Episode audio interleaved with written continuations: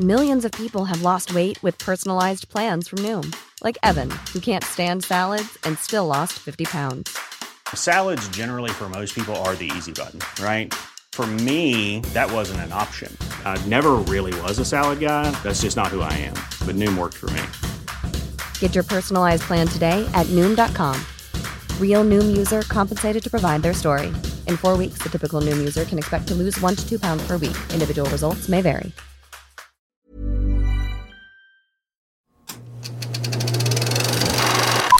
Spread you dirty cocksuckers. Tell all your grave robbing friends I want them out of the city now! The nightmare of insane murder. From the depths of hell.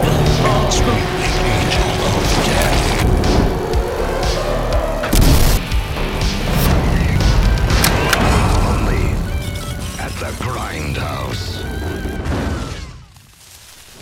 Good morning, everyone, and welcome back to Grindhouse, where we drink coffee and talk about movies. I'm Lea Diana, today with my boyfriend and co host, Shawn Tetrault. We will be winding back the reel to 1974. A depraved religious fanatic sets out to punish all the immoral women who have posed for the centerfold of a men's magazine in The Centerfold Girls. Let's get into it. Meet the Centerfold Girls.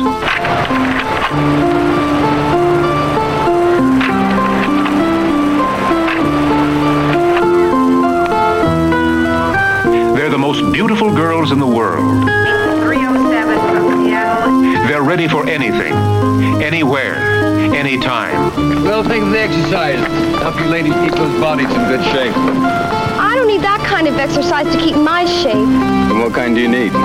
If I knew you better, I might tell you. How far is it from beauty to ugliness? Now look, we both know you've got too much talent to keep on modeling. You be nice to me and I'll get you into something big. How far is it from beauty to terror? Displaying your body is filth. You dirty the mind of others. Do you know what they should do with little girls like you? Well, that may be very good for Detective Magazine, Lieutenant, but I really. You're a centerfold girl.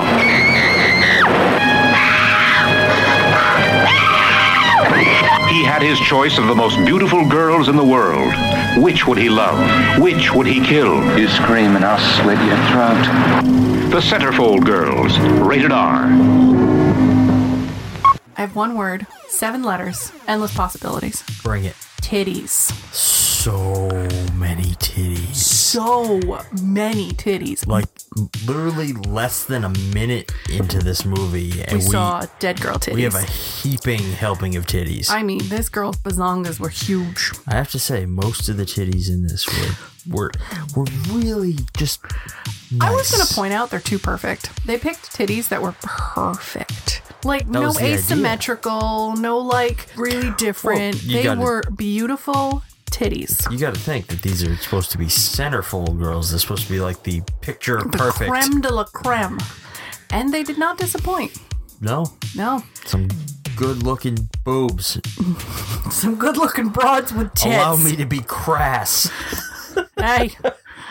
Yeah, it goes along with the theme of the uh, movie Crass, Mean, and Asshole, apparently. Oh my god. Everybody's a douchebag in this film. Everybody. Nobody is innocent. Everybody's a dick. We're just saying that right now. Holy shit. So, right off the bat, spoilers. This is a fucking exploitation movie if I have ever seen one. This is a what, Shawn? A, A sex sexploitation. This is probably our first official one of the year. Of the year? Yes. because our first sexploitation video was Sex and Fury, obviously. Oh, yeah. But this, This was as sexploitation, Oh, as exploitation as you can get. for the first time, that Grindhouse website did not disappoint. No, this was like this was definitely chef's kiss. chef's kiss for the sexploitation. The rest of the film, well, why don't we start talking about it? What was your feelings of this being an anthology rather than a one cohesive film? So, going in, we obviously didn't know anything about this. Nothing. uh, Um, all I knew was there was boobs. Yeah, the fact that it ended up being an anthology film was kind of interesting. Yeah. You don't see too many, especially from this era, that lay out the way this one does. I apologize. I don't know if if you guys listening can hear this, but our neighbor is currently doing construction of some kind on his house and he's just sawing pieces of wood in half in his driveway directly across from where we fucking record this. Could have been doing it at any other time. It is four in the afternoon on a Sunday. Yeah. Anyway, God uh, damn it. the way that this movie lays out, it it very much doesn't it doesn't break up the story in terms of like, oh, this is part one, this is part two. It's not clearly defined. It just flows into the next story without any break. Do you know what I wrote down? Ho one, Ho two, Ho three. it was a three. Ho, it was a three part Ho series. It was a three-ho circus. It was a three Ho circus. Shawn, that is amazing. Is that the tagline? It should be. Oh, it should be. This episode is called the Three Ho Circus. Sorry, everybody. Oh god. Um, I was really, really happy because the last anthology we watched was Black Sabbath. Yes. Which that one we knew it was going to be that, and I was like, kind of like I wanted them more to connect. This one connected via the killer. The killer was the connection. Um, the other connection was douchebags and rape. Yet literally every single person outside of our protagonists in this movie was an absolute fucking piece of shit. Everyone. I'm not even kidding. The men, the women, if there were children, they would have been dicks. No offense. Yeah. Like, it starts off where you're thinking that it's going to go one way. You think this is going to be. Honestly, I was thinking of. Oh, it's not I Spit on Your Grave. The two girls who get tortured in the woods and one gets killed in the water. Oh, uh, Last House on the Left. Last House on the Left. That's what I was thinking this would have been more of. But this was everyday run of the mill people judging these women by what they've done in their past. It's funny you actually say that, and I'm not gonna get into this Deep in dive? great detail until we start going through like the breakdown of this whole Mm. thing. But I noticed watching this movie that each segment felt like a blend of two different films. Yeah. And I like wrote down like, oh, this is like this and this and this and this, and I'll break those out Okay. later on. All right.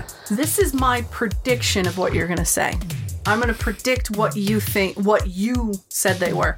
The first one felt like um a invasion slash um home invasion like slash like stalker kind of thing. The second one felt just like I still know what you did last summer esque and like a uh, uh, like I know what you did last summer and like oh you were here at the wrong place at the wrong time and the last one felt more like a stalker and a smart girl kind of thing like a, a scream type of thing. Okay. that those are my opinions on the three stories. So we'll see how right I am when we start breaking it down because he didn't smile at all once and that tells me I'm wrong in every every respect of the way so sadly there's no breakdown on the internet on this one you said you found Well- a basic one Yes, and I do have like the rough information to get us started Yeah. here. But I'm going to attempt, because I took notes the whole way through, I'm going to attempt to give my synopsis on this one. So, the only thing I want to touch upon before we do the back of the box is when you think sexploitation films, what do you think sexploitation films is for people that don't know it? I, that's a little tough for me to answer because I know what it is. I know yeah, what it is for. but if you're going to explain it to somebody who's like, "Oh, sexploitation sounds icky and gross and kind of graphic," what would you explain? It's not. It's not porn. no, but my response to that would be yes, Yes. because it is icky, gross, and graphic most of the time. Like a sexploitation. If I was gonna just describe what it is to somebody, it's it's a heavily it's a perverse exploitation film. Like Okay. it, it's extreme. It's exploitation with an emphasis on sex. But to me, and maybe I'm just, this is just who I am. I did not think this was that bad. I thought this was pretty normal. But is that a sign of the times? Okay. Meaning, back then, this was probably pretty graphic. Now, this isn't graphic at all. Well, I think this is still a little bit beyond what your average movie would be.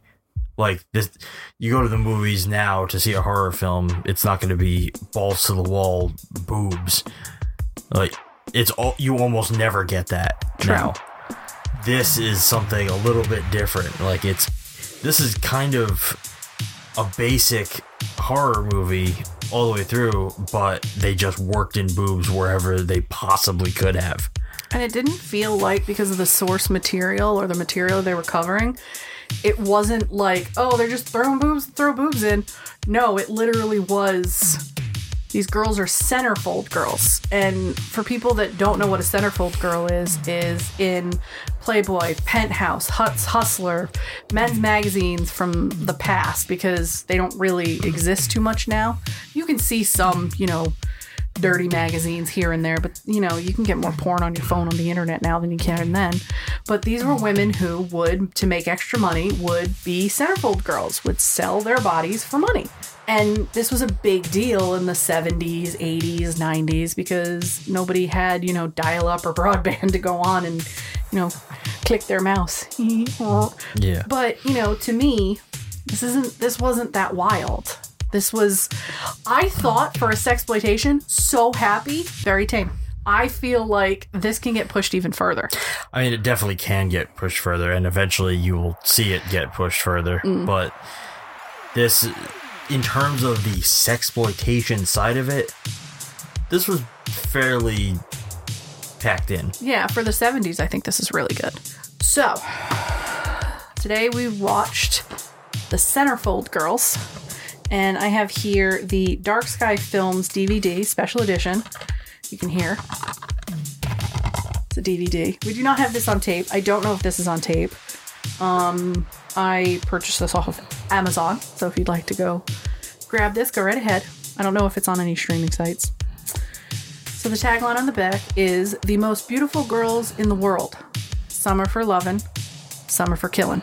Eh, it's an interesting.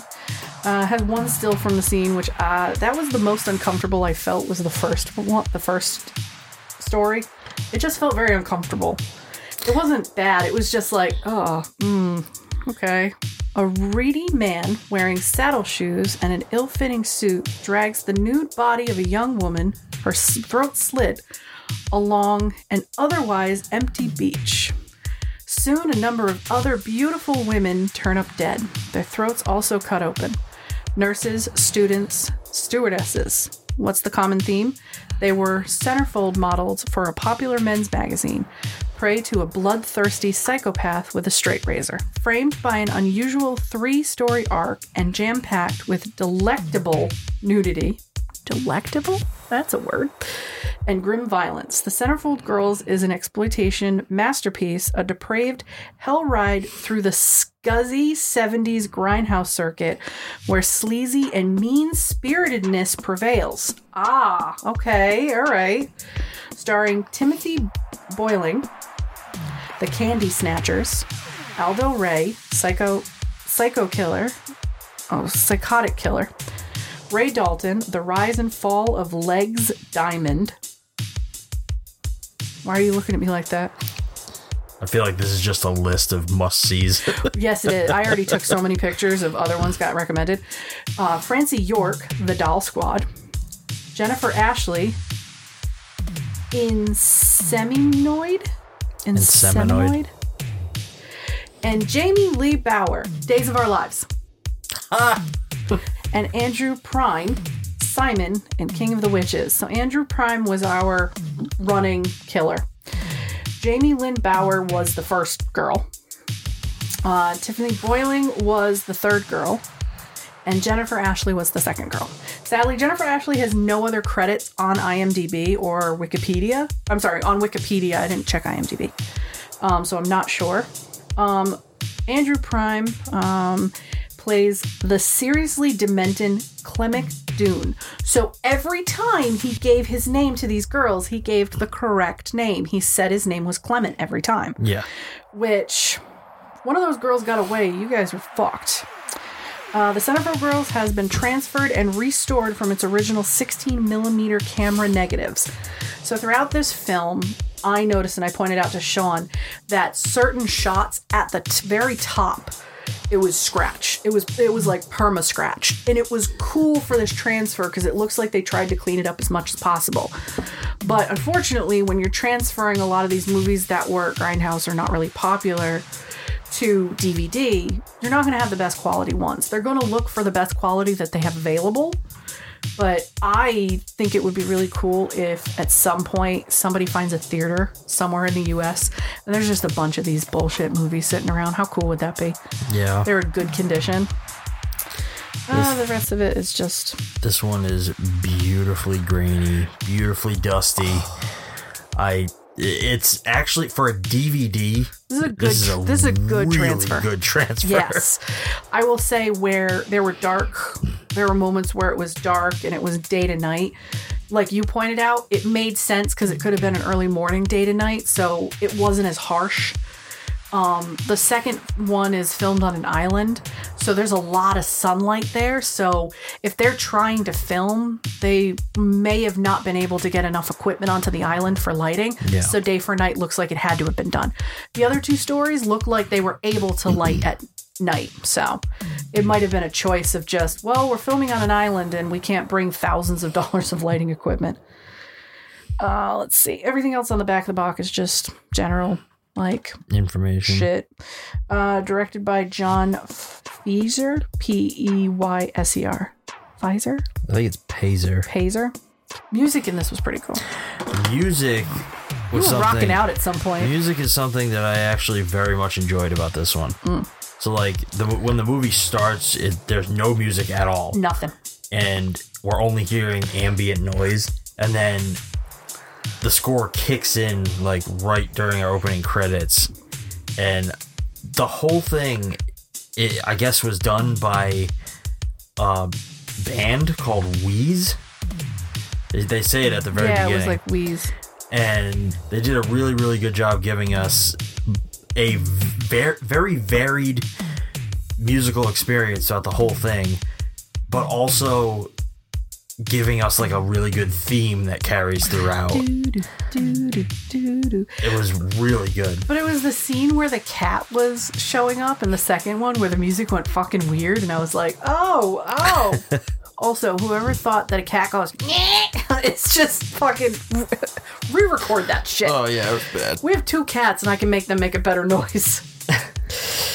All right, so let's dive into this. it was very obvious to me that before the opening credits even finished that this was going to be like as true of a sexploitation movie as there could possibly be I knew when the opening scene was a woman dead with her throat slit with her tits hanging out in panties and a button up that looked like the buttons were ripped off. I was like, first fucking scene, I'm like, oh, this is gonna be good. See, what did it for me was like there was it opens with that, but then literally the next thing it cuts to is our first ma- protagonist taking off her shirt. Yep. I was like, oh yes, this is this is what this is gonna be. In the be. first 10 minutes, there's two or three sets of tits. oh yeah, it's insane. And I mean, like, so much so that I'm like, what fucking year is this? The 70s. They did not wear bras. That's no, right. This was still after following the like free love movement and Burn like your bras, you know, yeah, that thing. I, as a woman, I know nothing about that, so that's pretty bad. But I advocate for no bras because those are just traps for your boobs. That's my booby opinion. zoos. Booby zoos. Caged animals need to be free. I also loved how open and trusting all of these characters were Oh to my one god. another. Does this film think that women are just fucking that stupid? I don't I, see. I don't really even think it was that. I think it was just it was very telling of the mentality of the times which is then contrasted by the horrors that befall all of these people. Like, it, So- it gets me thinking, like, okay, nowadays women are like, don't trust strangers, keep your doors locked. As a woman, you know what you need to do to protect yourself. The first girl meets somebody who looks really sad at a gas station, is like, oh, is something wrong?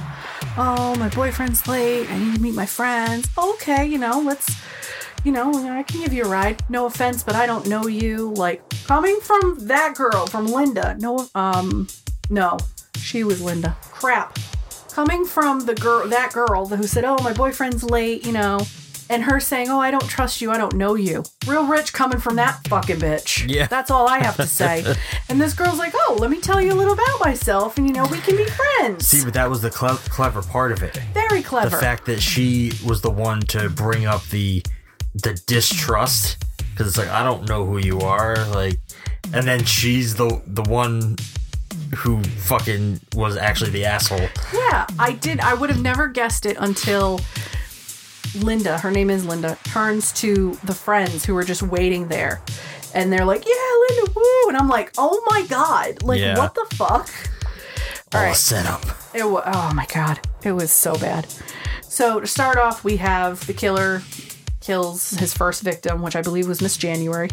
Yeah, I would assume. Yeah. Um, he killed on an every mo- every other month because he couldn't take the picture of the other girl behind it. Yeah. So it was like January, March, May, July. I was like, okay, that's how I do it too, I guess. I don't know. Um, it opens with him burying her on the sand, uh, in the sand at, a, at an empty beach, which I was so proud of that actress for staying that still. Yeah. They used an actual actress. They dragged the actress across the sand. They threw her in a hole and then they threw dirt on her.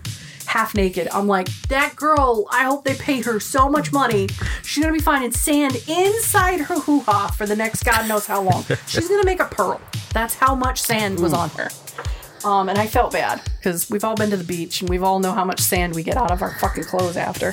So I have to I have to make a suggestion, a request. I think we go segment by segment Yes. on this one. Yep.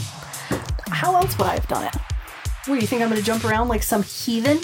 Like some psychotic killer with a straight razor? Yeah, I wouldn't put it past you. Wow. See if you sleep through the night. I never do. That's because of the kitty.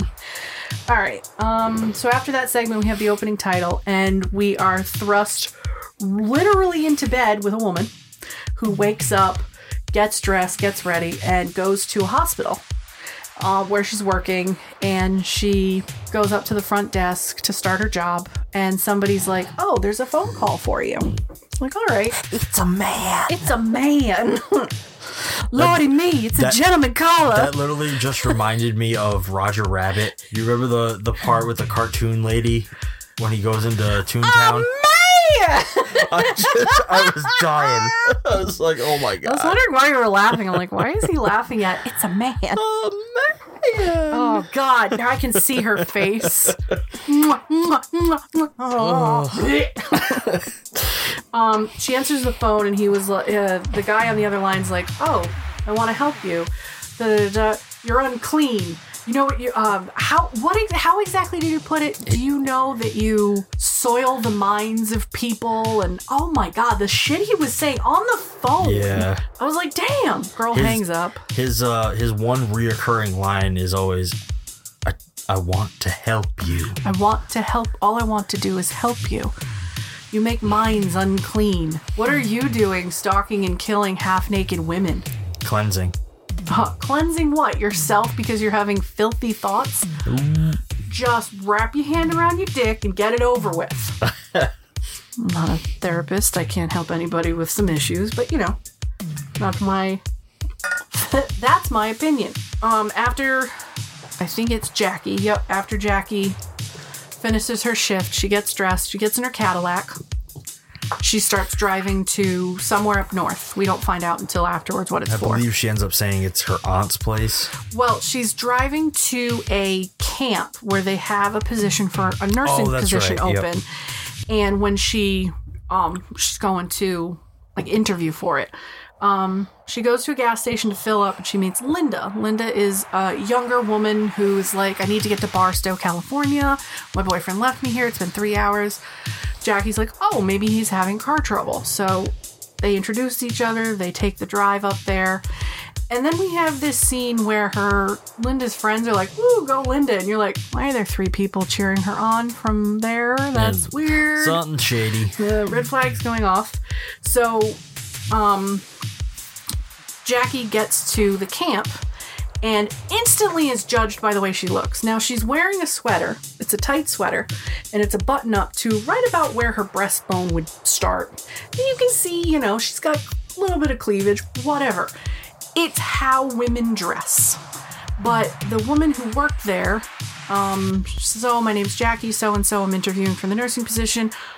She immediately judges her and she's like, Oh, the doctor's gone till Sunday. You can't stay here. Like, okay. And then her husband is like, Why do you gotta be so mean? Like, oh, do you want. But he kept staring at her. Like, Yeah. like he knew exactly who she was. And you're like, Ooh, I think he knows you're Miss March. Maybe he's a fan. Uh, bigger fan. Um, so the wife was like, I don't want her kind of people here. I don't I don't need that.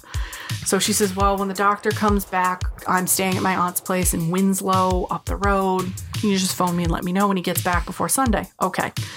So she goes and her and Linda go to her house and they're playing cards and they're hanging out. They, you know, get to know each other and then they decide, okay, we're gonna go to bed. Middle of the night, somebody's going, Linda, hey Linda, Linda. Seems like Linda made a phone call at some point to tell them the address so they can make it up there.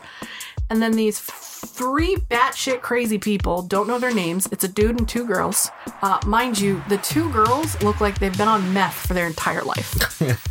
if they were supposed to be young women, they did not look young. They looked gnarly. Little bit. So they all, you can tell they're one of those like free love, hippie kind of like, you know, we do what we want, we steal what we want, whatever. Yeah.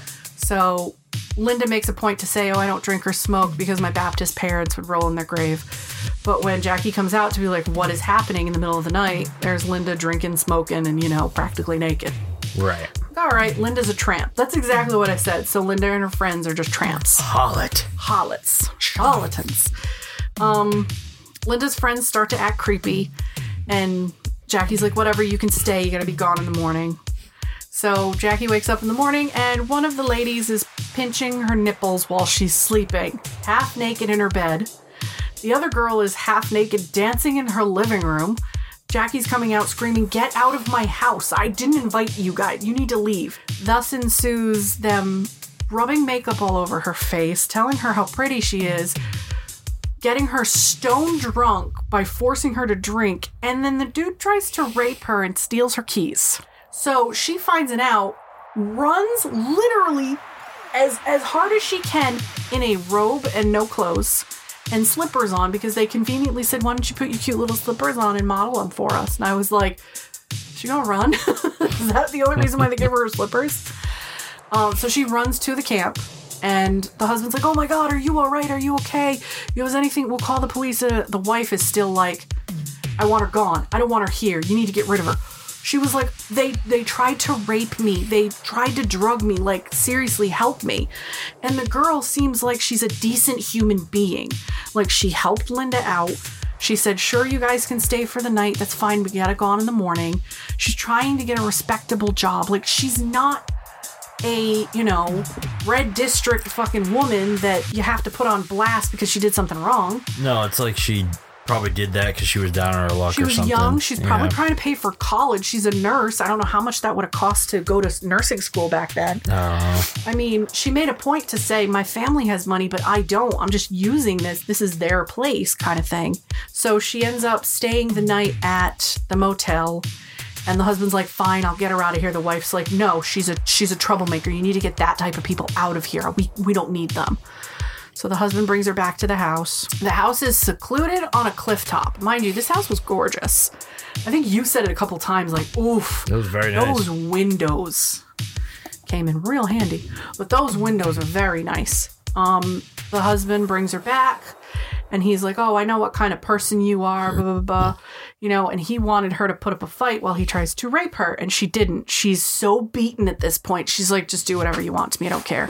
He's like, "It's not fun if you don't fight back." That line right there infuriated me. Yeah. Because that is the mentality of some people.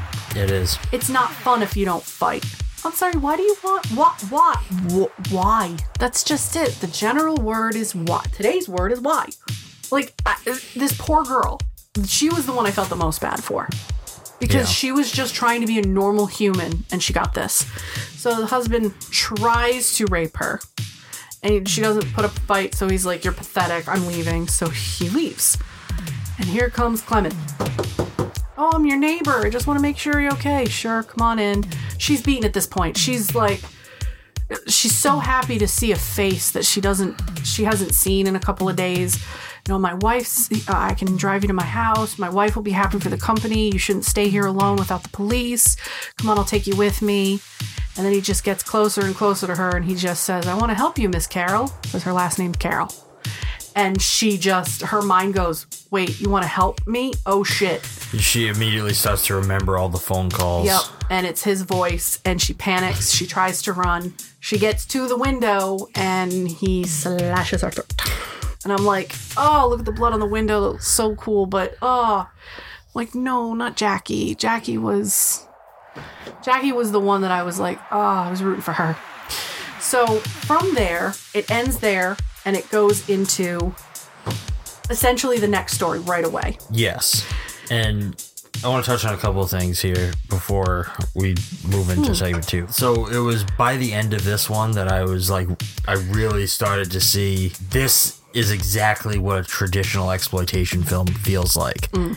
Like, at any moment while watching this, did you feel like this is kind of ridiculous? Like, she's being pursued by a serial killer, and then she, she, these people attack her in her home, and there's all this rape and, and shit. her future employer might might rape her Yeah. and the wife hates her and all of a sudden the killer just happens to stumble on all of this like but it like did you like start to feel like this is this is insane yes this is ridiculous that's how exploitation feels and this i feel is the training wheels of sexploitation kind of i feel like this is they can go harder it than gets this so much more insane than this Holy shit. I mean, I've watched a couple of movies with you that you even said there's nudity, it's not sexploitation. There's nudity involved in these horror movies, but that's more of a look, there's boobies, come here. This is literally marketed as sexploitation with killing. right it's the same as sex and fury I felt like this was watching a 90s soap opera where it just tries to one up the next problem. yeah and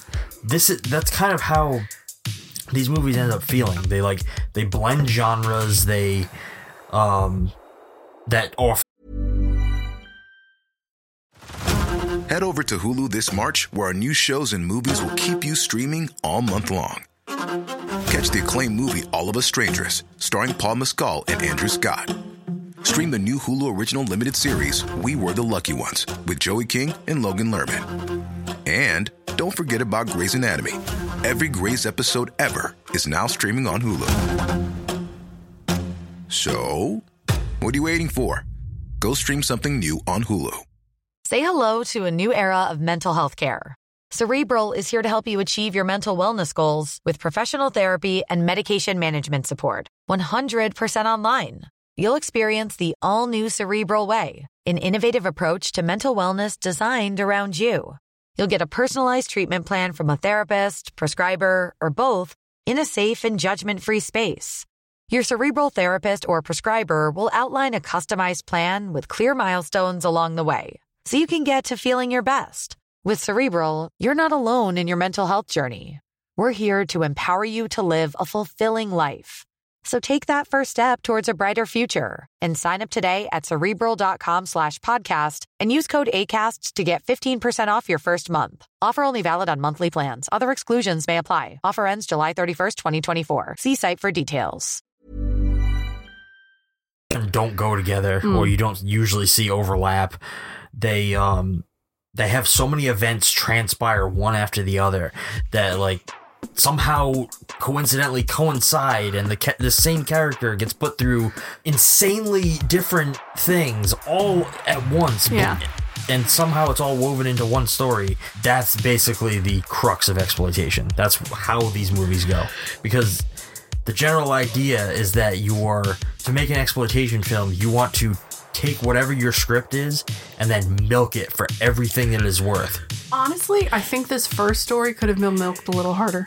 I mean, I think out of all of them, this is probably the heaviest one in this movie. It was heavy material, but I think it could have been. I think they could have gone harder with the first one. I mean, in terms of exploitation. No, yeah, Like, I- yes. I, no, I think like out of all three of these stories, this is the most exploitation. Like they milked this one more than any of the other ones. I think the other ones could have been milked harder. Really? Yes. I mean, the second one seemed a little too obvious to milk it for more because it went e- it went everywhere that I was like, oh, is it gonna? Yep, is it gonna? Even the other one, I called half of the stuff in the last thing, and I'm Yeah. like, this one they couldn't. To me, they couldn't have done much more with the last one because it was supposed to be, you know, the big one. The middle one seemed more of like, y'all are fucking dumb. The beauty of exploitation is you can always milk it for more. There's literally always more you can do. honestly, I hate to say it this way, I wanted them to push the envelope with the the weird hippie dude in her more. I wanted it to be a little harder. I was like, this is not hard enough. Uh, all right. I mean, I don't think it. If they pushed it any further, I don't think it would have fit the tone of everything no, else. I mean this one was, and I hate to say it this way, this was a light-hearted sexploitation. In my opinion, that's the only way. Like when you're like, oh, it's a light-hearted thriller. It's a it's a little lighter, not like oh, it's Carrie. No, it's just it's like a diet version of it. Like if you, I would say if you want to watch a sexploitation film and see if you like it, try this first. Doesn't show anything you don't want to. It has trigger words and tr- some trigger stuff, but it's not. It's not as hard as other films go even now. well, yeah, it's a different, Different world. different world. It's a different style. Mm. There's a nice uh, reference in this one. It's it's like super passing, but um, In the first one. yeah, the weird hippie guy at one point says, "Oh, it seems we hit what we have here is a failure to communicate." Oh my god, which yeah. is uh, a line from Cool Hand Luke. It's like a western. I believe I th- believe that's a western. I haven't seen it. Wait a minute, in I a long thought that time. line was something different. It's used in a lot of things. A lot of people have referenced that line over the years. Cool Hand Luke, the captain's speech. You are correct. I thought that was just kind of interesting because I I heard it and I was like, hey, that's like a line that Tarantino has spoofed before. That's where I've heard it before, is in a Tarantino film. That's why I was like, wait, isn't this film way early for this to be in? No, like he, a lot of the stuff he uses, uh, he got from other things. Like um, the actor in this, Al- Aldo, um, what is it, Aldo, Aldo Ray. Aldo Ray. Yeah. The name of Brad Pitt's character in Inglourious Basterds is Lieutenant Aldo Ray. Huh. So I wonder if he's ever seen this film then. Probably. Uh, I mean, either that or he's seen a bunch of movies with Aldo Ray in it. Speaking of Tarantino, I have to bring it up on the podcast because it was announced earlier this week. How are you doing knowing the 10th film is looming? Uh, how, how, how do you feel, sir? it's daunting a little because he's one of the best directors in the world right now, and his his movies are always great. Like, there's literally not a bad one. So it's kind of hard to to wrap my head around the idea of like he's only making one more film and then he's done. Granted, he has said he's gonna go direct plays, he's gonna write books, he's gonna direct TV shows. But and- his whole thing was always you you you're you kind of lose your Your edge. You lose your edge after your 10th film. And he's Yeah. always said after 10 I'm done. Yeah, he doesn't want to get to a place where a lot of directors get where their movies just start getting bad. Or you become George Lucas. He was always bad. Yep. Let's be real. He got lucky with Star Oh. Wars. The I don't know. I, I think I think he's making the wisest choice that any director ever has. Mm. But at the same time, it's just always it's hard to see someone you you look up to their work, so it's like you don't want that work to stop. Sort of like Wes Craven, John Carpenter. Yeah. But John Carpenter was another one. Like his, I love his movies. Most of the world did not, but he at some point stopped. Yeah. He was Because just like, even even he said, "Uh, it, "I can't. We can't do this anymore." so I don't know. Uh, ultimately, I think I'm gonna be okay with it, especially since he's gonna do other stuff. Yeah. It's just, it's gonna be kind of. It'd be nice to see him try other things because I wonder. Part of me wonders if he's classifying it as all right. I'm gonna stop at ten films Mm. because there is a distinct difference between films and movies. Yeah. Which is partially why I wonder if he never made a horror movie. He's never done anything in the horror genre because they're not films. There are horror films, but he views films differently than I do. Why do a lot of directors and even award people, like I don't know what to call them, committees, like the Oscars, you know, all of these places, they snub horror so bad when I think that's one of the best genres to get you through certain situations. It- it's because fi- with the term film is a very it comes with a heavy artistic connotation and the horror genre for so long has been nothing but just do whatever you have to to make money make it violent make it filled with boobs and sex and just milk it for money You've got The Shining. You have Suspiria. You have Parasite. there are exceptions to the rule but because of the overwhelming majority horror generally is not considered film And I think that's terrible because I believe, and maybe I'm not the only person, or maybe I am the only one, I believe that when things are looking really bad in the world, bleak, tough, you're dealing with death, you're dealing with grief, you're dealing with horror. Watch some horror. Put in a movie that is absolutely gut wrenchingly terrorizing you will feel better at the end. Last year, I can't tell you. Last year was one of the toughest years I've dealt I've dealt with. This year, that's all I'm saying. Um, but when we watch horror films, I felt better. I feel better watching horror films. We saw Scream on Tuesday. yeah Scream six. I always forget which number it is because last year they fucked it up by making it Scream. So now it's like, what am I calling this one? It was great. It was amazing. Not saying more than that because we actually recorded something right after we watched it. We don't know what we're doing with it yet, but you know, maybe people might hear our opinions perhaps perhaps. But honestly, I have been having really bad mental issues lately. Watching that film made me feel better because I'm like, it's an escape it is. And horror, I think, is a, a great escape. People that don't like horror, I understand. It can be gut wrenching to watch some of this stuff. but movies are an escape yes, any kind of movie that you're into Like, I just think horror is a better thing to watch when things are really bad. When you go through a breakup, what do you put in? A romantic comedy because it makes you feel better. Yeah You want to cry, you want to laugh, you want to go through these emotions if they're in you. And seeing seeing Scream, while Scream was not the issue that I saw on the big screen, it was the trailer for Evil Dead Rising that actually made me want to throw up. I had to look away at that trailer for like the later half of it. I couldn't do it.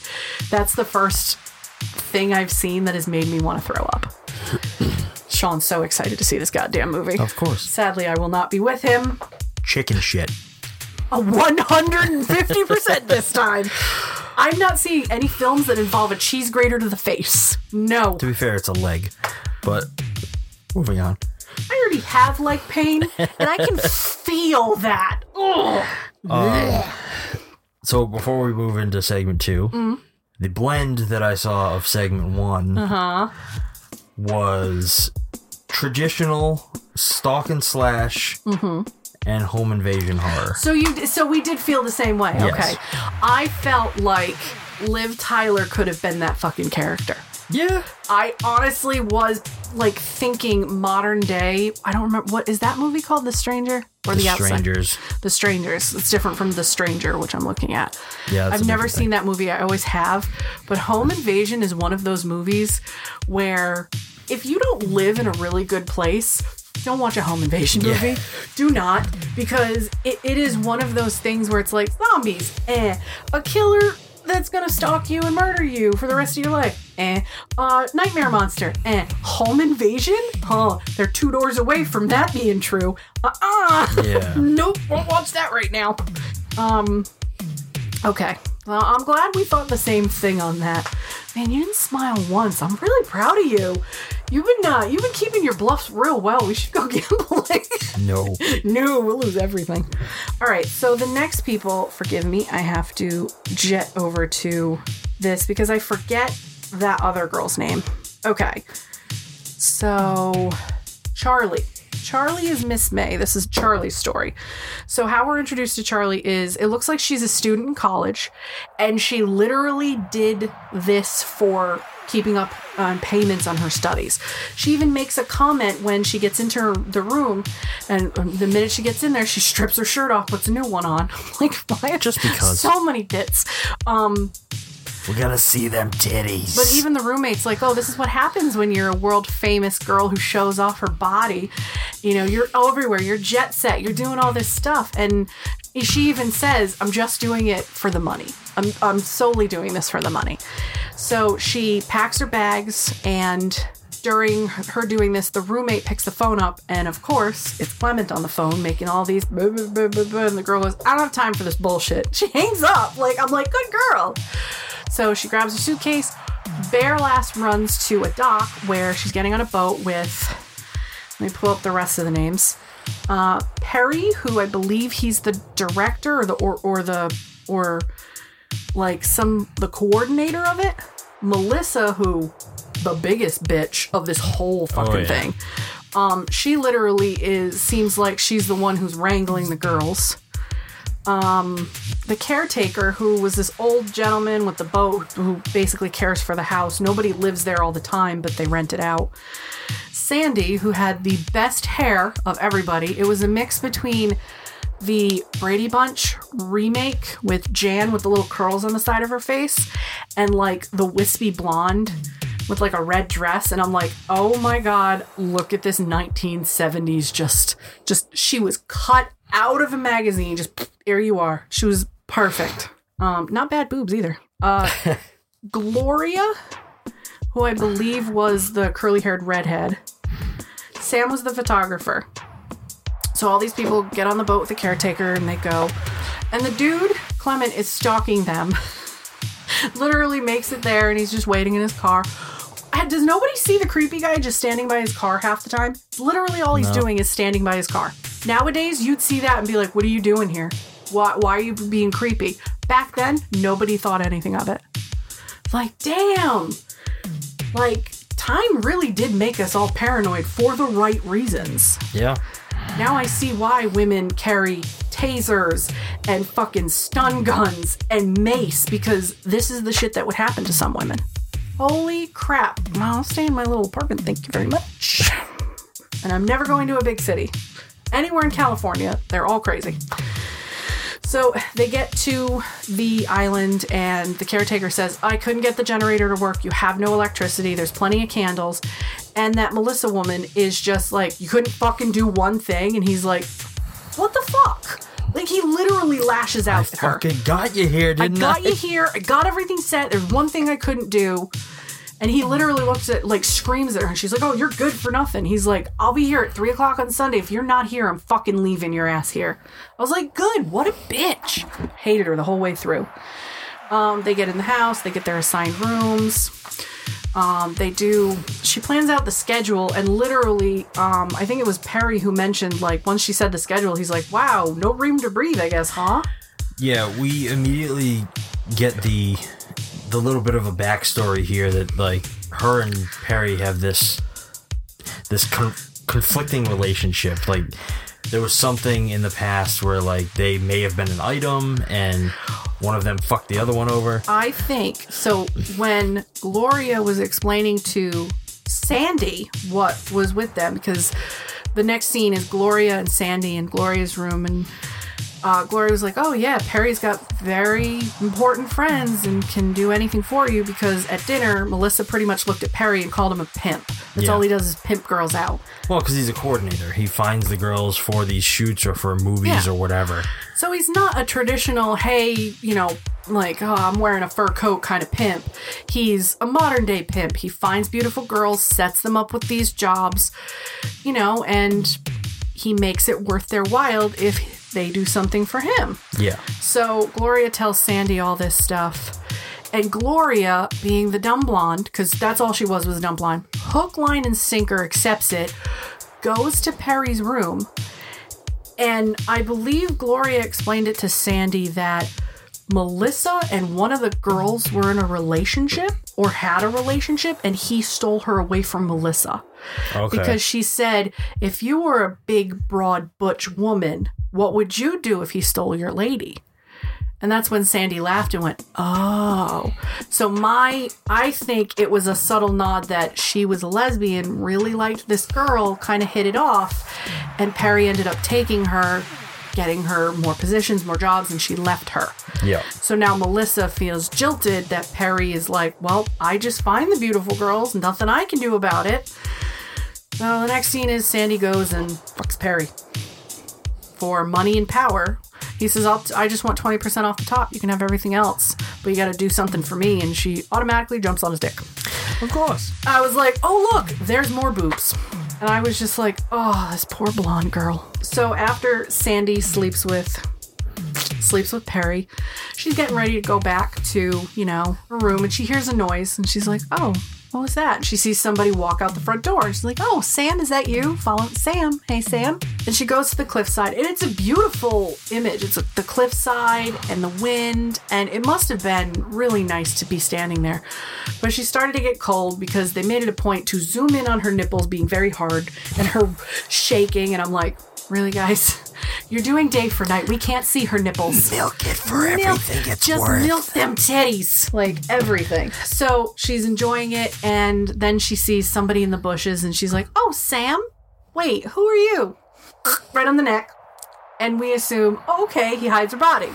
Great. So Sandy's not at the photo shoot in the morning, and Melissa's being a bitch, being like, well, Charlie, you do your solos, and then say, uh, Gloria, you go relax, and we'll try to figure out where the hell Sandy is. Blah blah blah blah blah, and all this shit. And of course, Perry and fucking Melissa have another fight. And then uh, Perry goes and propositions the other girl. Yep, and she's like, "Nope, I enjoy what I'm doing. I just want to be a model. I don't need your." He's like, "Oh well, Sandy came to me." She's like, "Oh, I know. I saw her leave your room. I know what was up. Did you talk to her about me?" Yup. So obviously, Gloria was like trying to test her, Yeah. like to see if she'd take the bait. Oh, she took it. Um. So then Gloria's like, "All right, well, I'm gonna go take a walk. Bye bye. I don't want to deal with you, Perry."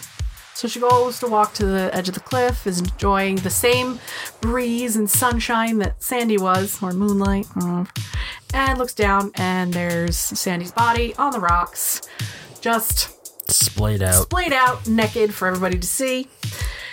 Everybody freaks out. They go back to where they were taking the pictures. The two girls are obviously shaken, Charlie and Gloria. And Melissa goes, Chop, chop, take the pictures, let's go. And she says my favorite fucking line, so I'm not going to repeat it till later, but she is a heartless bitch. She wanted them to continue. She's like, nope, keep going. Like, well, we're stuck here anyway. yeah, Get the Perry job was done. like, can you give them a rest? No, that's not what I'm paying them for. I was like, oh my god, I want this bitch to get stabbed so bad. Um, so then we go on to take the pictures. We go to at night, everybody's in their own rooms. And I don't 100% remember how it happens. The the guy sneaks back in. Yeah, so he sneaks back into the house and uh the girl Gloria. the main girl of this segment, she um, Charlie, yep. She goes downstairs for something and uh Perry ends up like catching a glimpse of the guy. Yeah. Of, He's like, Who are you? Hello? and the guy stabs him. Because he stole a knife from the kitchen. Yes. It's not a straight blade, it was a knife. And the best thing about this scene is you said it, where we noticed when Perry's at the bottom of the stairs after he's flung down, it is a still shot. Yeah, it's almost like they didn't let the camera roll long enough on him laying on the ground. So he like falls down the stairs and they cut back to him at the bottom of the stairs a couple times and it's literally like the last frame of the shot that they just froze. Yeah. And usually in films, newer films you cannot tell, but it's the fact there there's there was this one squiggle that was moving when he's falling, and all of a sudden the squiggle's dead stopped in the middle of the Well, frame. I'm like, oh god. You can also tell because of the film grain. yes, the grain. The, The- grain's not moving. It's not harsh anymore. Yeah, when you're watching a, a movie play out, or an older movie, the grain is almost unnoticeable most of the time. This you, was like, why does it look like there's pepper all over this fucking it's scene? because when you freeze it, the grain becomes prominent. Yeah. like you could see it. oh, it was so funny. So then you've got everybody freaking out. He's dead. So now S- Sam tells the three women, Melissa, Charlie, and Gloria, go in your rooms, lock the door, do not move until I give you a signal.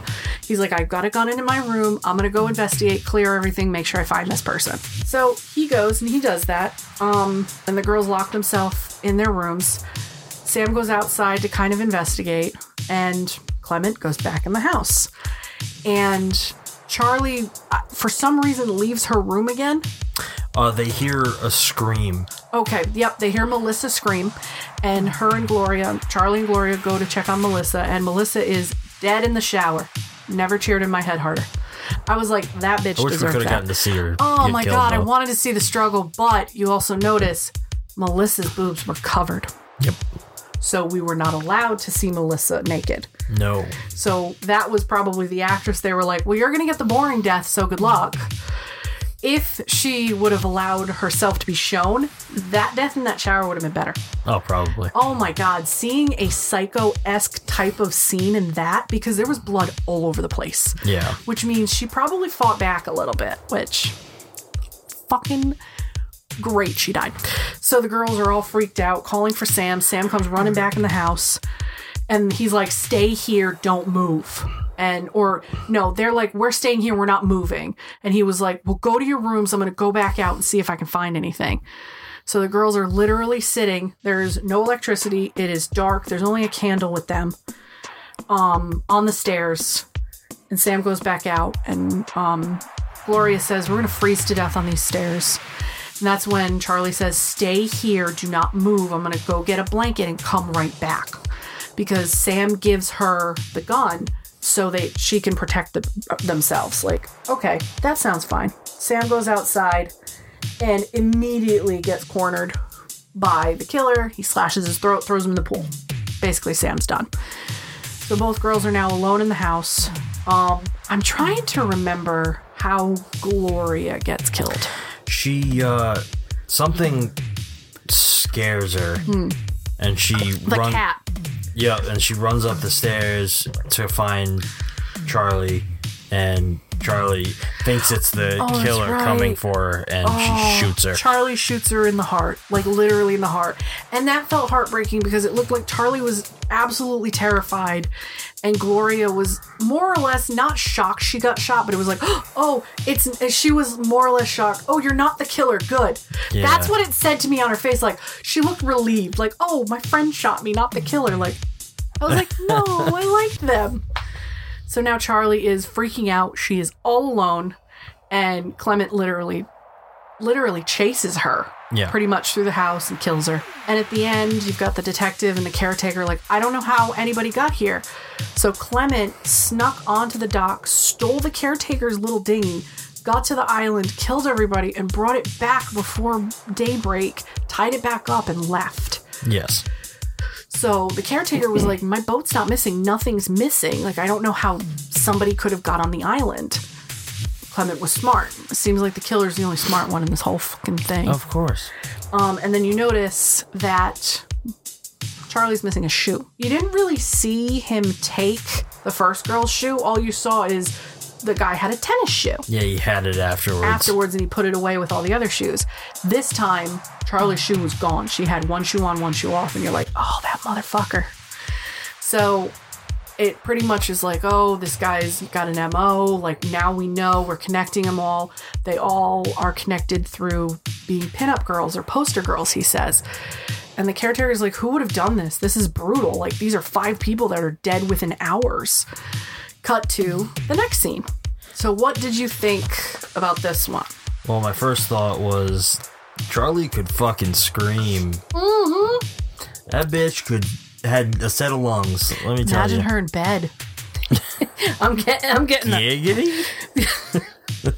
Poor, poor Shawn. I give him those questions, and he's like, I don't understand.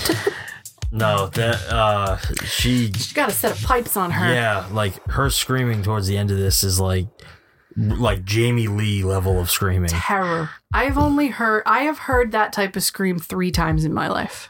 Like uh, in person. I was doing manhunt when I was a kid one time. And I forget where we were, but it was in the woods. I must have been like 8 or 9 years old. And one of the girls in the neighborhood tripped on a rock and fell and hit her face on another rock and smashed like her jawbone or something. And the scream that came out of her was fucking deafening. The second time I heard it was me. So back in 2002, there was a huge snowstorm coming. So my father said um, to me and my brother Ian, I need you guys to really, I'm telling a story.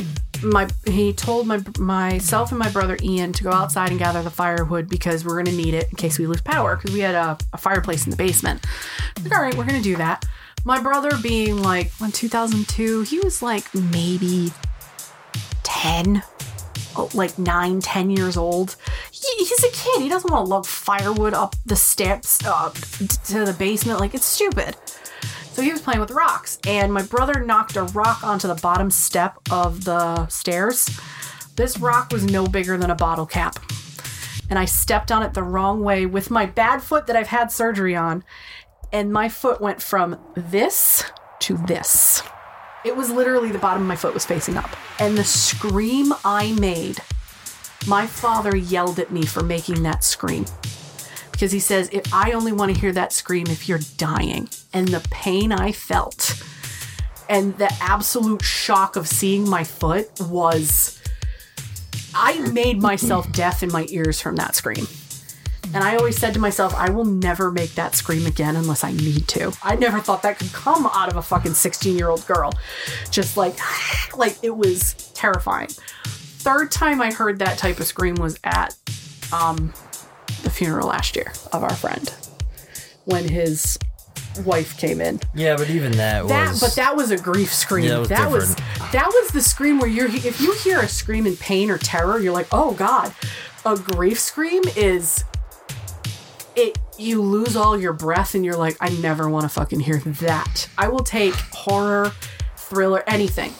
That that scream, never again. Don't ever make that noise again. Yeah. But those are the types of screams. Like this girl could have done that scream. Like that was what it was. I was like, dear God, why was she not casting more Scream Queen shit? Holy crap. what did you feel this one was? my thoughts on this one were it was like a cross between like an Agatha Christie and then there were none Okay. and a like a Black Christmas. Okay. I didn't think of Black Christmas. Most of it based on like so you had the characters isolated on an island, Yep. getting picked off one by one. That's where I was thinking. I don't. I still know what you did last summer. Yeah, that's similar premise. And uh, Black Christmas based on like the setting and like the especially there was the scene where he he went into the the bitchy lady's room and he like was like uncovering her while she slept and Oh yeah. like, I- oh, it it's not you. very- I'm gonna cover you back up. I was like, oh my god, that is violation at its worst. yeah Ooh. So we were kind of on the same wave pa- wavelength, just different films. yes Black Christmas, I wouldn't have thought of that one. That is a good one. Yeah. All right, the third story, we're introduced to Miss July or Miss Vera Porter. Now, Vera seems like the most level head of them all.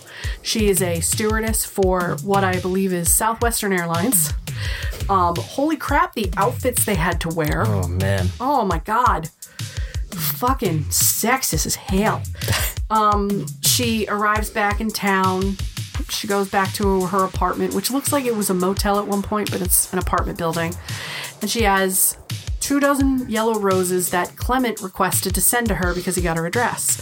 So when she gets there, she's like, "Oh, uh, Patsy, who's her friend, like, did you put the flowers in my room?" Like, "Yeah, they were delivered to you. Was there any card?" No, no card, just delivered to you. She's like, "Oh, okay."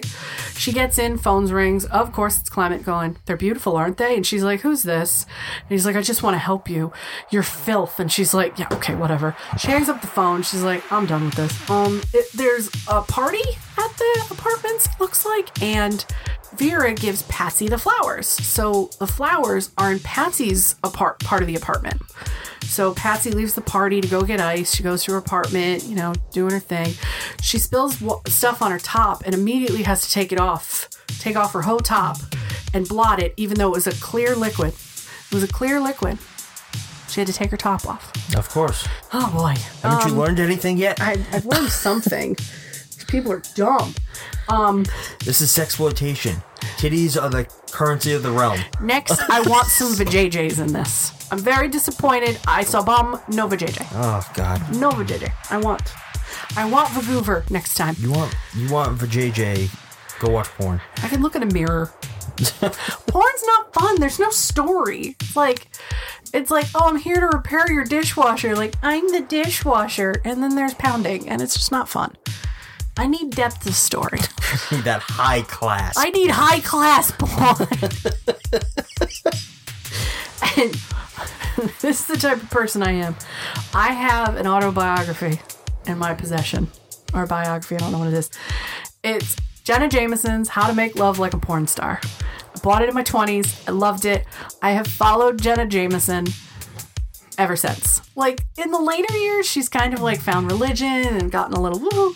But like when she was a porn star, I have watched all of her porns, all of them, Oh, Jesus. even the epic pirate porn, which one day I'm making you watch just on sheer principle because you like pirates. No. Yep, I'm gonna make you watch it. It's so fucking crazy. I don't want to. Oh, come on. Step into my web. No, my web is messy enough. My web is messy and I should clean it up. um, where did I leave off? So Patsy goes into her apartment, cleans off her shirt, blah, blah, blah, goes to get ice, and Clement kills her. Just slashes her neck, no questions asked. So the cop, i the prosecutor or the detective is there, and he's like, he meant to kill you. Explains to her, like, this is not the first one. There have been tons of these centerfold girls. You need to leave town you know, you're not safe here. We're going to do what we can. Call me if there's any trouble, please. So she says, okay. And her friend's like, where are you going? She's like, I got to get away for a few days. I just can't do this. Well, what if somebody needs you? She's like, only in a dire emergency. She gives her the address, tells her that's where she's going to be. Like a day later, you know, Patsy gets a call from Clement and says, Oh, uh, I need to talk to Vera. Well, she's out of town. Well, where is she? Well, she's out of town. I can't tell you.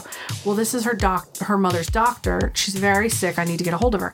Oh, okay. This is where she is. She hangs up the phone. Patsy tries to get a hold of Vera to tell her, Hey, you know, so and so called, but she's like, Oh, that's fine. The next morning, Vera comes into the place she's staying, and there's a two dozen yellow roses and a phone call. And she's like, "How how did this guy find me? Like, what are you doing? Like, oh, do you think you'd get away? You know, like." She's fucking terrified at this point. She tries to call Patsy, who is not in her room. She's like, "How did he find me? Did you say anything?" She doesn't answer the phone. So at this point, she literally grabs all of her shit out of her hotel she's staying in, gets in her car, and drives away. Clement is literally like 10 steps behind her the whole time. Is thwarted by the the the maid service in the in the in the motel and then is thwarted by traffic. And she gets like a couple miles away, I think it is, and her tire explodes. Mind you, tires in the 1970s, when they exploded, man, they fucking exploded. She like almost crashed. Jesus, what were they made of? Um, so she pulls over to the side of the road, and these two sailors pull over and is like, "Oh, are you okay? Is everything all right?" She's like, "Yeah, my tire exploded. I, I, I gotta, you know, I gotta get to town to get a tow truck, get it fixed." I'm like, "Oh, well, we're we're only headed to the base, only a couple miles. We can help you." Red flag number one. hated this sequence. I hated this whole thing. So she gets in the car with them and they start driving. Then they pull over and they drink vodka straight. And she's like, okay, guys, knock it off. Like, you're going to be too drunk to get back to base to get on. Like, what are you doing? Oh, okay, yeah, that's fine. So they drive her to like a rest stop where they get food and drink. And they're drinking Colt 45 from these weird little bottles. Which you had mentioned, they're like, oh, they're drinking straight Colt 45. Oh, because that's rough. That's Yeah. like shit, garbage. I mean, there is beer. still Pabst Blue Ribbon in the world. Oh, Colt 45 might be worse. There's still Gansett. We're not going to talk about Gansett. Hi, neighbor. Anyway, Anyway, so they get there and she's like, oh, okay, I'm going to go use the bathroom or she's going to go do something. And they pull out the Rohypnol. They put date rape drug in her Colt 45. Bad enough you're drinking Colt 45 and now you're putting Rohypnol in it. God damn. So the next scene is she's absolutely like gone. gone. She's trying to understand what's happening. Her vision's blurry. They are like all over her. She's kind of like, "Oh, is this what I want? Oh, okay, all right, whatever." They get a hotel motel room and they both proceed to rape her. We do not see any of this. No. So this is why I say it's a lighthearted sexploitation because if this was a hardcore one, we would see it. You probably see it. Yeah. Um, Clement is staying in the room next door and hears everything. So the next morning, the sailors are gone. They've taken off. She's alone in the bed, and Clement gets the guy who runs the place. And Clement's like, They're long gone. I heard everything. I'm so sorry. And the guy was like, Well, let's get you cleaned up. Let's get, he's like, Let me bring you home. I'm so sorry. So Clement takes her in his car and he's like, All right, let me, I'm going home to my wife. You know, I'm there. We'll get you a tow truck, no problem. So they stop at a rest stop and he goes inside and he's like, Oh, I'm, I've got something I need to find. So he goes in and he buys a knife, which there was a huge ass fucking like six inch blade in a thing just sitting on a, on a shelf. And you were like, Ah, the 70s. Yeah, like it's not behind glass or anything. It's just literally on a shelf next to some like j- child's toys or some shit. It's sitting there for little Johnny or Timmy to go, oh, a knife! Like, Oh, it was hilarious. oh my god. So he gets it, brings it out to the car. Um, but before that, she comes back from calling the tow company and she's sitting there kind of like, oh, okay, all right. She looks in his back seat and she's like, oh, hey, I know that magazine. She's going through it. And she turns to the Centerfold girls. January's cut out, March is cut out, May's gone, and then her address is on her photo with it circled several times. And she realizes who she's in the car with, and she's like, fuck. she tries to get out.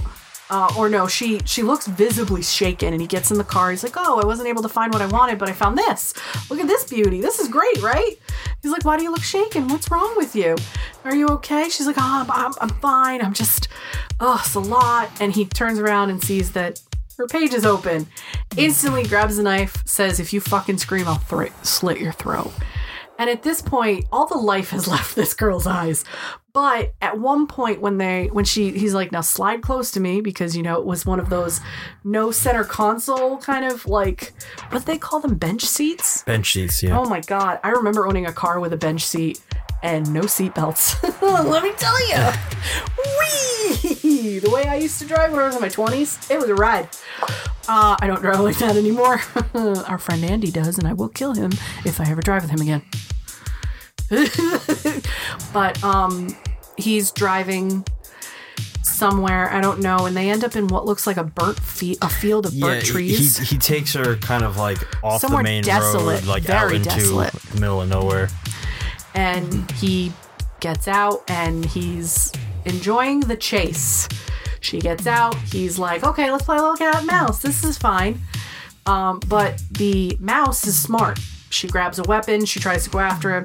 Then she grabs a rock and gets right at his glasses. So he can't fucking see. He's kind of at this point with a handicap. Like, oh, shit. blinded.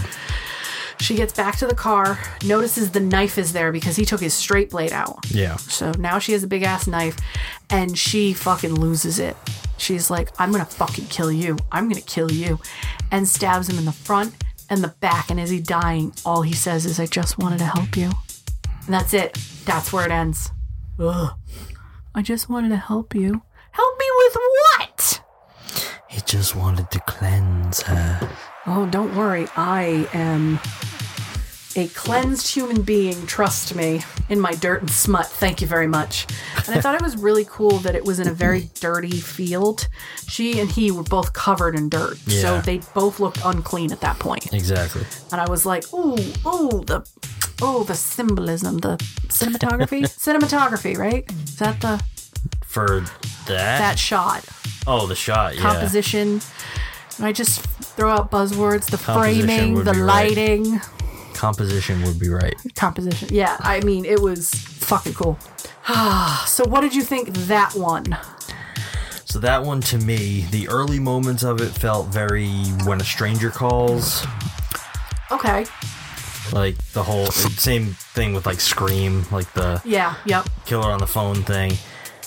But by the end, it veered more towards like a nice spit on your grave, like Yeah. murder revenge or rape revenge kind of thing. I felt like all of the women he killed were channeling through Vera. Yeah. Like, no, I'm going to kill you for them. Yes. Like at the end, she was staring at her hands, like, what do I do?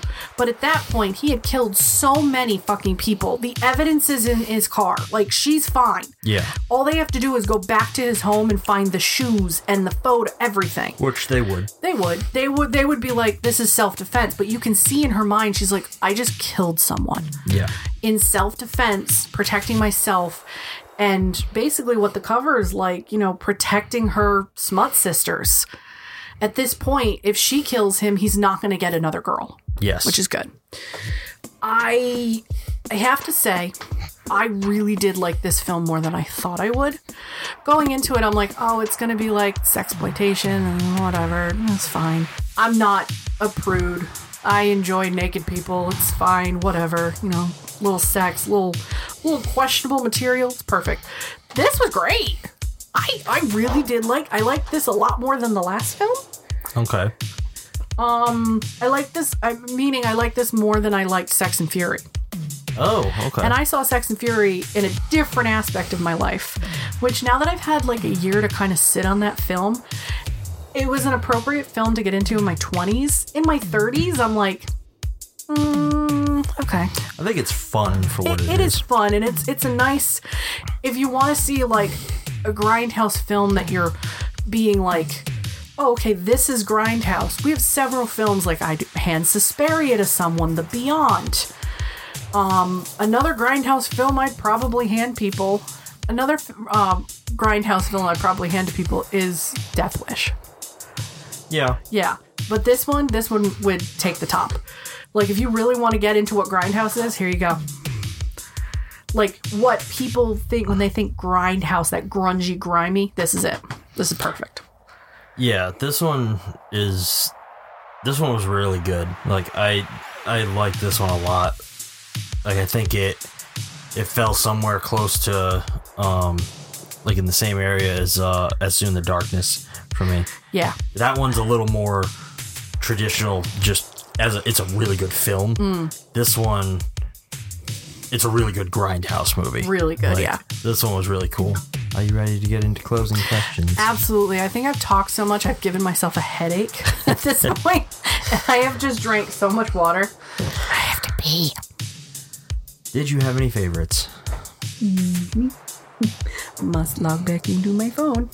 My, I had a bunch of favorite lines. Where'd you get that big Cadillac? When Clement calls Jackie. Uh, let's see. At first, I thought that one was a euphemism I really did too. until you see her car, and I was like, oh. Um, one of my comments was, "This movie slap happy." Apparently, we just slap women when they're freaking out. So I actually made a note on that one too, because that happens in the at the end of the second segment after the guy falls down the stairs. Yeah. Um, because it's not a slap. Like he literally goes in to like put his hand on her face, but they put in a slap sound Yeah. effect for no fucking reason. Like he goes to gently touch her, and it goes. I was like, "Were we just slap happy? why? Oh, we abuse our women in this movie."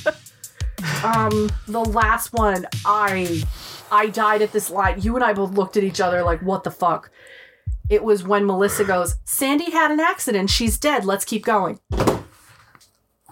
A woman just died and you want them to get naked and look sultry? Doesn't matter. Fuck it. The sex industry in this film is portrayed as the grossest, sleaziest thing, and it's not because you're naked. No. What about you? You got any favorites? Um, I think my favorite moment in the whole film was the death of our first protagonist. Did that like Right against the window. slash and the blood hits the window? It was. It was, so obviously good. not real blood because it was too clear. It looked like somebody like mixed jelly together Don't and just care. flicked it. And I was It- just like, oh god, it's so pretty. It looked awesome. I was like, just the way it was edited and shot, like it was perfect. It makes me want to, once we have our own home, if we have windows like that for Halloween, figure out a way to do that on the windows so it looks like a murder scene. so when kids come up and go, trick or, trick or treat, and I'm just like neck slashed open on the ground. Take one piece only. Just, just to be funny, just to freak out kids. I love Halloween, but I will say this, and I'm going to get yelled at traumatizing children is a right you get on Halloween when you give them candy. Like being the scarecrow there, like take one piece, you grab the kid's hand. or like going "Rawr," out from behind, behind the bushes. I love hearing children scream on Halloween. I love it. It's like it's like tears. Just give it to me. It fuels me. I love the screams. Am I am I sadistic? Only a little. Only a little. Do you feel you would have done this one any differently? No. Nope. I don't think I could have. I think I would have added a little bit more of an artistic element to the nudity to like like for some girls like hide it sheepishly and make it peekaboo kind of thing because I enjoy that. I like the mystery. Like these girls were just like tots, you know, like here are my here are my tits. I would have played with it. I would have for a film called The Centerfold Girls, the way these girls are photographed. Are we done, body? Uh, the way these girls are photographed, I would have done a little more like sultry kind of peekaboo mystery.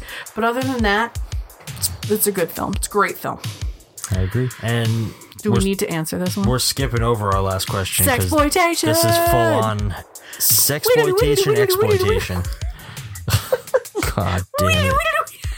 At least I'm not doing the horn. So on that note, do you have anything else you would like to say about the Centerfold Girls? Ah, I'm really glad about this one. I'm happy. I am really excited to put this in the sexploitation catalog, and I think this is number three or four for that genre. Yes, it's going to make a good addition to our collection. The archive, which now we have put books away, so we can put more tapes and films in the archive. It's ever growing, ever expanding. If you weigh this apartment, it, all the weight would be on this side with all the fucking movies. All right, so that's going to bring our discussion on the Centerfold Girls to an end, but don't go anywhere just yet. Please stay tuned for the coming attractions.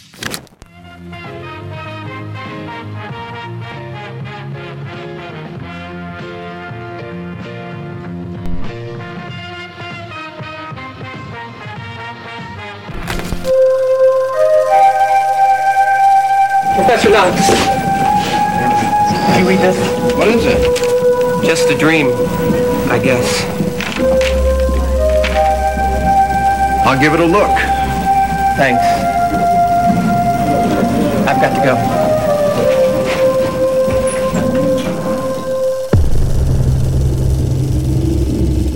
Benjamin Dobbs has opened a door into his mind.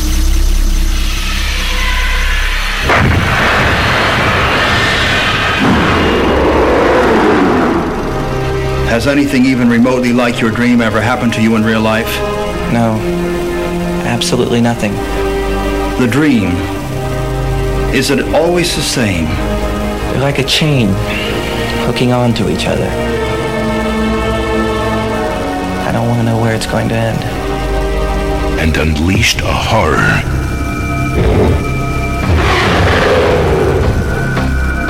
all those who know what he dreams.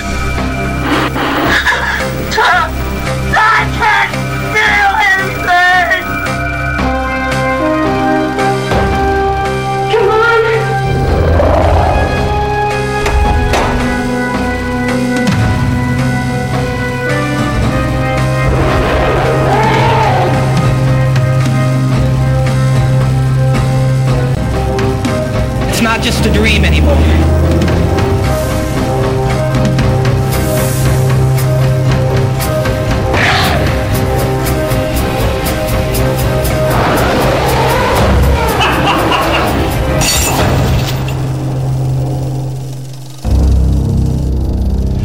Beyond Dream's Door. We have things to do before we go to sleep.